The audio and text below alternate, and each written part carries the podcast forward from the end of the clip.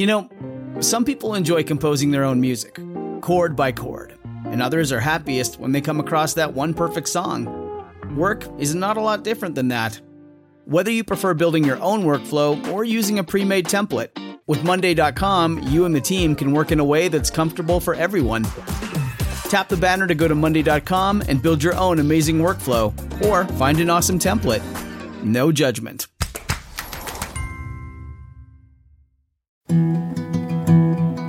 Science story, huh? These NYU scientists, they And I, I it felt, felt on this. really Right. I was so and I just thought, well, I figured it out It was that golden moment. because science was on my side.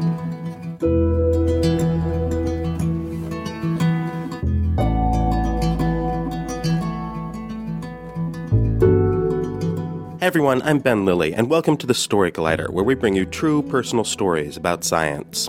This week's story is from Skylar Bayer. It was recorded in June 2016 at Union Hall in Brooklyn.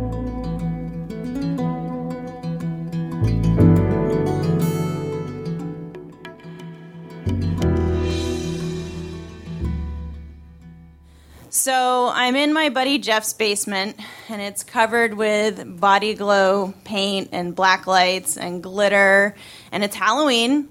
Uh, there's even a disco ball like in this room, and there's also a dance cage made of PVC pipe and rope because that's what oceanographic engineers do for fun. Um, and I'm visiting um, my friends, my grad student friends at MIT, um, the engineers, uh, because I had moved to Maine. I had left MIT to basically pursue a career in scientific scuba diving. Um, and they thought I was crazy because instead of going to some place like the Caribbean, I went to Maine where water temperatures are like 40 degrees and your hands go numb. Can't see past your hand, and sometimes you have to crawl along the bottom to stay in one place. But like I thought it was a really great idea. So um, I come back and visit, and at some point in the middle of the night, there's like five really sweaty, glittery uh, scientists that are quite young in the corner of the dance cage trying to put back together this corner that had fallen apart.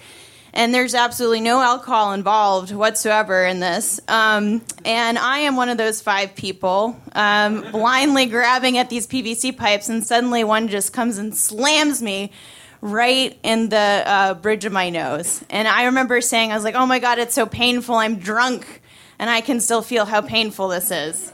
And I put a frozen bag of peas on it, actually. Um, and the next day, the reason why this is so important in my head is the next day I started to feel really sick. And it wasn't it wasn't like a hangover was sick. It was like I had the flu.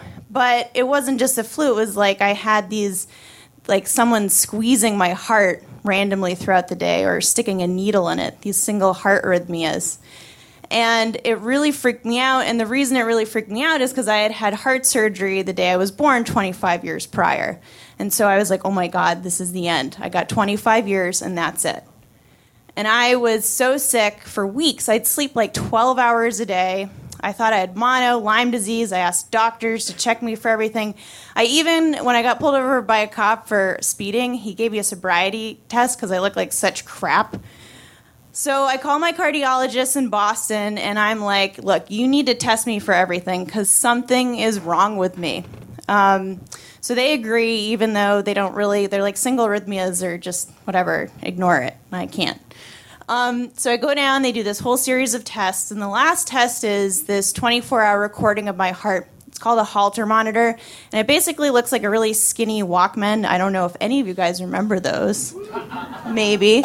Um, uh, with all these wires attached to it and sticky pads, and it basically records my heart rate for 24 hours. Um, and then I keep like a little log of what I was doing. So I go and I stay on my best friend's couch in Somerville, um, and then I drive back to Maine and then I pop the recorder in the mail and it gets sent off to Boston. A week later is Thanksgiving Eve, so I'm back in Massachusetts visiting my parents. Um, and we get a call from the doctor, and she says, You have to come in immediately.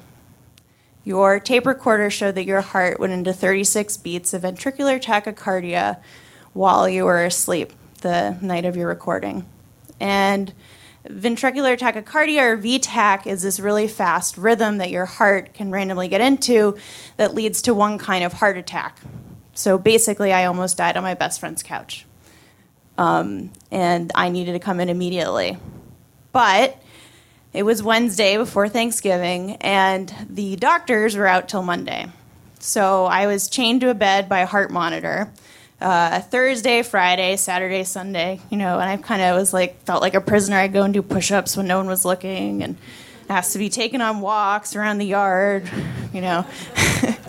and um, my newly appointed electrophysiologist or EP doctor, Dr. Alexander, said, Well, you know, we don't really know why you're sick, but it's bringing out this weird arrhythmia issue.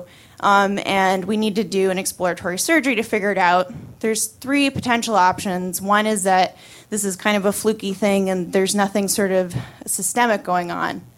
Another option is that you have sort of a, a single short circuit in your heart that no worries, we can like ablate it out, um, just sort of, and it's gone. Um, and then the third option was that maybe I had really bad wiring and a condition that they can't really fix, um, sort of like bad wiring in an ancient house, right? You can't fix that shit. Um, so he said, he's like, well, you know, just so you know, like you might not be able to scuba dive anymore, uh, but I'm actually pretty optimistic that's not the case. And I was like, well, I'm I'm more worried about whether or not I'm going to live the next few years, honestly, because when you're 25, you don't really want to die. Um, so Monday comes, and I'm really nervous because the last time I had surgery was the day I was born. I don't really remember that. Um, so the anesthesia nurse says to me, she's like, "Don't worry, like we're not giving you general anesthesia because we need to gauge your reactions, um, but you're not gonna like remember anything." And she's like, "No one even remembers my name." And I was like, "Oh yeah?" I was like, "What's your name?" She's like, "Marianne." And I was thinking, I'm like, "Okay, she better be right." And I feel really groggy, like kind of drunk. Um, and I get rolled into the operating room, and I'm like basically just waiting to pass out and, and wake up after the surgery, right?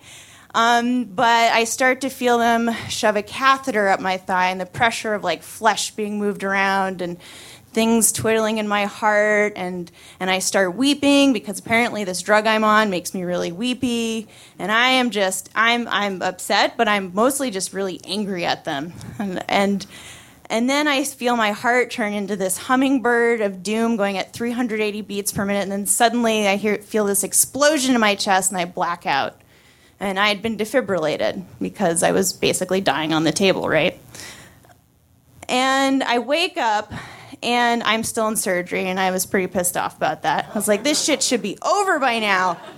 So I don't know how much longer goes on. Um, and actually, at one point, the doctor said, Skylar, does this feel funny? And I was like, just as funny as everything else has felt this past hour. and you'd think that, like, if a doctor hears that, your patient probably doesn't have enough anesthesia, right? Like, to manage a sarcastic response.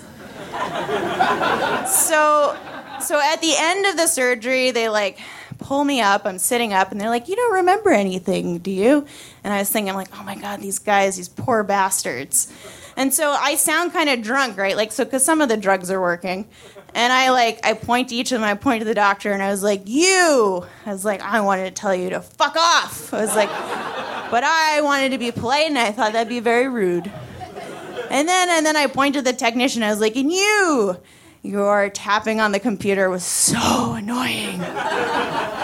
And then I turn my head around to Marianne, all exorcist like, and I go, Thanks, Marianne. and she just like gasps. I had like exacted my revenge, even though I was so like I was so angry and upset, and I you know I wanted to know what the diagnosis was, and I'm like coming off of drugs, and just kind of this big whirlwind of emotions and drugs, and you know I felt like I felt like a mother that just given birth, and was like, is it a boy? Is it a girl? Like, what was the diagnosis? Like, what happens? What's wrong with me? And I don't know who tells me, I don't remember that, but I remember them saying, You have the worst case scenario you have bad wiring in your heart, we cannot fix it, and you'll never be able to scuba dive again. And and I cried and I wept and and I was so upset because I was going to be this useless person in my scuba diving lab. I work in a scuba diving lab. And but then I was like I was so upset because I realized that I had no control over my body and therefore my life and my career or anything in it. And that was really it really hit me that I just didn't have any control whatsoever. And then And then what I didn't have control in either was that they were going to implant this thing called an internal cardiac defibrillator, which is right here with me today, um, or an ICD. And they said that, you know, this was basically my safety net. They were going to insert it in me in case I had another bad episode like I did on my best friend's couch. Um, and so I'm nervous about the surgery for two reasons. One, the anesthesia, which did not go so well last time. So I was looking for a promise from them. The second reason being that I had never seen an ICD, and I want you know when you're getting something put in you, you want to see it, right? Like, what are you putting inside me? So I say to my surgeon, Dr. Ma, I'm like, Dr. Ma, like, you know, I really want to see one of these. I was like, I got to see my IUD before they put that in. I better be able to see my ICD. And he was like, Well, I don't want to compete with your IUD. so after a couple days, I have to wait for the surgery. I still haven't seen one of these things. And I'm in the surgery prep room and um, the anesthesia nurse walks in, and I'm like, oh, shit, you know, not looking forward to this. But my mom next to me, she's like, oh my God, your name is Sky. And the woman says, yes. And Sky had taken care of me 25 years prior when I was born. And she'd gone back to school, and now she's doing my anesthesia for my surgery. Then Dr. Ma finally shows up minutes before surgery, and he, he shows me this ICD, which kind of looks like one of those um, MP3 players before iPods became really familiar. They're like kind of body contoured, but you're not really sure what shape you'd call it. And it's uh, it's dark gray. And I said, I'm like, oh, okay. Like, does it come in different colors? And he's like, he's like, well, no, you wouldn't be able to see it. And I was like, well, no, but at least I'd know. I had the hot pink one, right? like, so the surgery goes well because I don't remember anything. So check off that list. But but afterwards, like I'm in a ton of pain. It felt like they had like uh, taken my left shoulder, my whole shoulder and arm, and like shoved it back in, even though this thing was just above my muscle wall on my on my chest. Um, and so we sorted the drugs out. Um, but every time I tried to fall asleep, uh, my heart would start start racing. And I don't know if you know what it feels like to have your emotions changed without your consent, but it's directly linked to your heart rate. When you're anxious, your heart rate gets really high. And so apparently, when I fall asleep, my heart rate drops below 50 beats per minute. And the ICD was left on factory settings, which it does not let your heart drop below 50 beats per minute. So I have this whole team of doctors, and they're like, okay, well, we'll adjust the pacing settings, and and we'll do all the settings right now. And and I start feeling my heart rate go up and down and all over the place, and and I'm pissed off again. And I just decide I'm just going to leave the whole situation and just leave my body. And my mom turns to me one point, she goes, Skylar, and and I say, I hate everyone, and then I just resume my like zen-like state. So Dr. Ma comes running in finally. He's like, just turn, turn the whole damn thing off. Just turn it all off. Turn it all off. And um, and then he comes and sits by my bedside, and I turn and I look at him, and I think, I'm like, what could be the funniest thing that I could say right now? Because that's like, I'm like, how can I make this so much better? and I said, I said in my raspy post-surgery voice, like, here I was going to propose to you, but then you had to screw with the pacing of my heart. And my mom just looks at me. She's like, "Oh, she's fine." so like, you know, on one hand, I'm very grateful for these doctors, but on the other hand, I'm like, you know, in summary, they like. they they diagnosed a condition, a heart condition that they cannot fix. They can't do anything about. It. They don't know what causes it. They've started turning me into a Cylon. Like they don't even know what I was actually sick with. They never figured that out and then they you know added to this list of things that I, I can't do anymore things that have been taken away from me in my life. And um, and the damn thing's only gone off once since I've gotten it five in five years. Um, but eh, you know and I was really bummed about this scuba diving thing right but my committee member, Chris, told me that when he was in grad school, he was doing a lot of snorkeling work for his, his research. And he said the most productive summer he ever had, he was ill and could not snorkel. And he said he put all that energy he would have put into snorkeling into being the lead scientist, into writing the data plans, making sure the experiments well, carefully, carefully picking up messes where people were too tired to deal with it. And and so I decided I decided that I could do that instead for my research projects, which were all dive based. um, I could I could be that lead scientist. And it was exactly while I was feeling so disappointed in myself and so angry with my life, it was exactly what I needed to hear to get through my PhD degree, um, where I am now. And and actually, too, my boyfriend and I have been reading uh, the Tao of Pooh to each other lately. And one of the things that the author says is an old Chinese saying that's a one disease, long life, no disease, short life, meaning that if you know your weaknesses, um, you can take care of yourself the right way, right? And you can even turn them into strengths later on. But if you think that there's nothing wrong with you, you're probably headed for disaster. So I like to think that now that I have this new weakness, I am maybe a bit stronger and maybe a bit wiser for it. Thank you.